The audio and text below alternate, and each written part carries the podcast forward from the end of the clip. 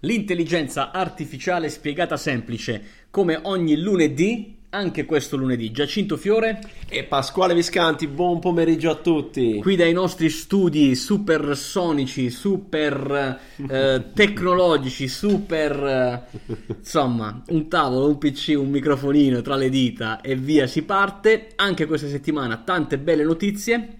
E oggi si parla di qualcosa di veramente rivoluzionario. Oggi mi dedicherò a studiare le lingue, caro Pasquale. Eh, ma sai, non ci vorrà tanto impegno grazie all'intelligenza artificiale. Aia. E allora partiamo subito con la nostra amata sigla. sigla.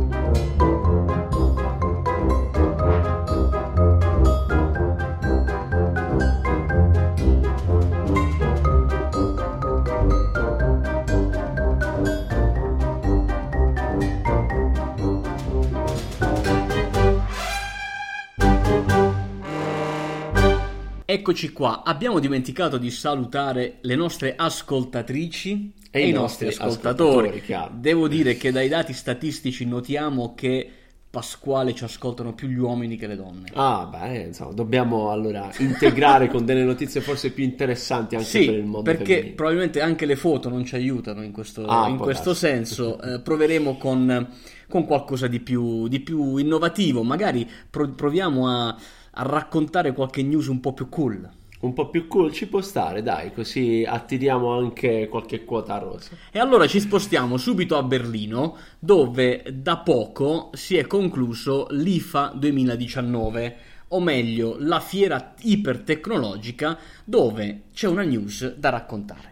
C'è una news uh, alquanto uh, io la descrivo rivoluzionaria perché eh uh, grazie a questo apparecchio, ora ne parliamo, integrato con l'intelligenza artificiale, Giacinto, non ci sarà più bisogno di imparare una lingua straniera. Non ci sarà più bisogno, l'aveva già promesso la Big G Google nel 2017, aveva promesso di portare nell'arco di due anni il famoso pesciolino giallo di Douglas Adams e del suo romanzo Guida guida galattica per gli autostoppisti, ma in realtà questa novità non viene da Google, bensì eh, bensì viene direttamente dalla Cina, guarda un po'. Viene dalla Cina, il suo nome è molto cinese e curioso, non gli hanno ancora dato un nome, dai.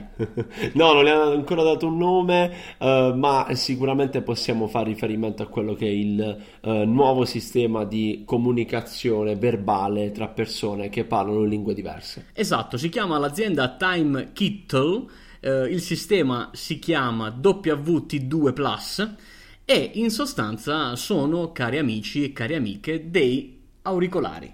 Sì, un paio di cuffiette Bluetooth che ci permettono di uh, parlare e simultaneamente traduceranno quello che diciamo in 36 lingue. Tradurre in 36 lingue è una ambizione davvero di poche persone, diciamo davvero di quasi nessuno. Bene, questo sistema già in vendita in Italia, pensate cari amici, a soli 299 euro può risolvere il problema di grandi di tanti imprenditori che vanno in fiere internazionali o di i turisti che si spostano in posti dove si parla una lingua davvero complessa e grazie a questa doppia cuffia è possibile dare la propria cuffia, una delle due cuffie, al nostro interlocutore e come per magia parlando due lingue diverse ci capiremo. Sì, esatto, un auricolare lo indossi, lo indossi, tu e parli la tua lingua, l'altro lo dai alla persona che hai davanti a te e simultaneamente riceverà una traduzione vocale. Uh, Giacinto, se immagini che mi stavo già informando su un corso di, per, per, fare un corso di cinese, devo dire che in questo momento questa news mi ha un po', mi ha un po spiazzato. Dovessi pensare, Pasquale, ad una lingua da imparare, quindi tu uh, penseresti al cinese? Ma uh, mi affascina particolarmente, sì, devo dirti che è il affascinante. Cine- il cinese sì. Invece io dovessi adesso avere tra le mani, potessi avere tra le mani questi VT2 Plus, beh, probabilmente che so, proverei con una lingua strana, il somalo. Ah beh, 36 lingue.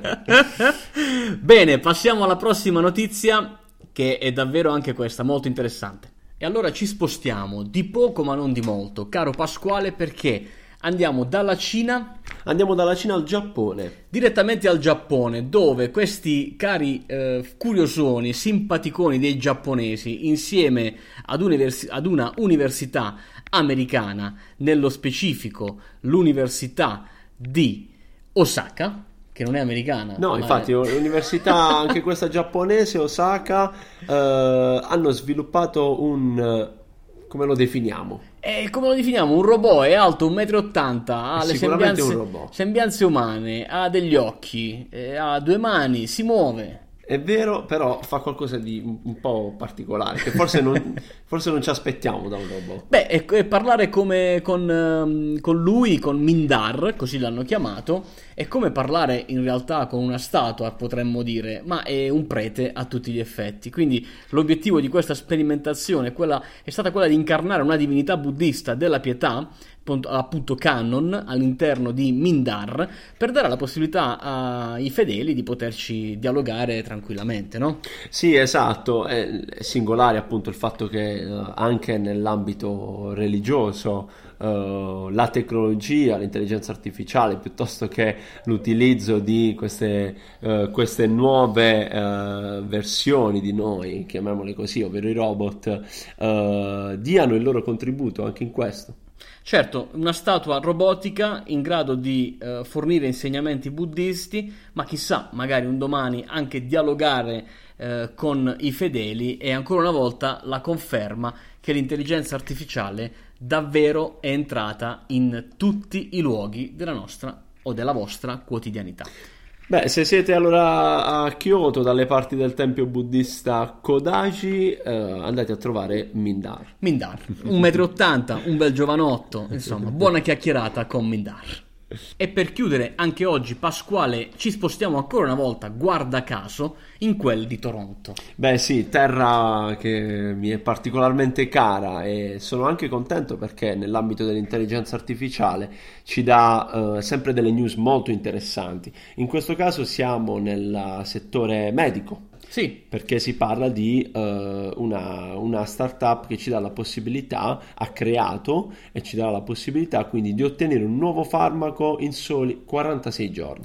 E pensare, Pasquale, che gli esseri umani, i ricercatori umani contro l'intelligenza artificiale ci avrebbero impiegato 8 anni è semplicemente perché la fase di eh, test e di verifica di ogni singolo passaggio fatto dall'uomo eh, necessita chiaramente di più tempo. Ma ancora una volta l'intelligenza artificiale ci dà la possibilità di avere un farmaco di una specifica eh, categoria, adesso non entriamo nello specifico, ma andate a guardarvelo, eh, dovrebbe essere in, all'incirca riferito alla fibrosi eh, come farmaco in 46 giorni, significa meno di due mesi contro gli 8 anni. Davvero un grande passo avanti per eh, continuare a vincere le malattie che oggi sono presenti nel mondo. Bene Pasquale, anche oggi abbiamo completato con questa super mega frizzante puntata. è vero, è vero, noi siamo sempre uh, felicissimi di ringraziarvi tutti quanti voi che ci ascoltate uh, e continuate a farlo sui vari canali, vi ricordiamo le nostre pagine Facebook Pasquale Viscanti e Giacinto, Giacinto Fiore, Fiore, il nostro gruppo Facebook dedicato all'intelligenza artificiale spiegata semplice, semplice e, e, poi sicuramente tutti i canali dove potete ascoltare e trovare il nostro podcast. Fatelo sapere a tutti che state seguendo questo podcast, seguiteci, ma come dico sempre, non fatelo seriamente perché insomma poi diventerebbe preoccupante. Come sempre, buona intelligenza artificiale a tutti. A tutti. Ciao. Ciao.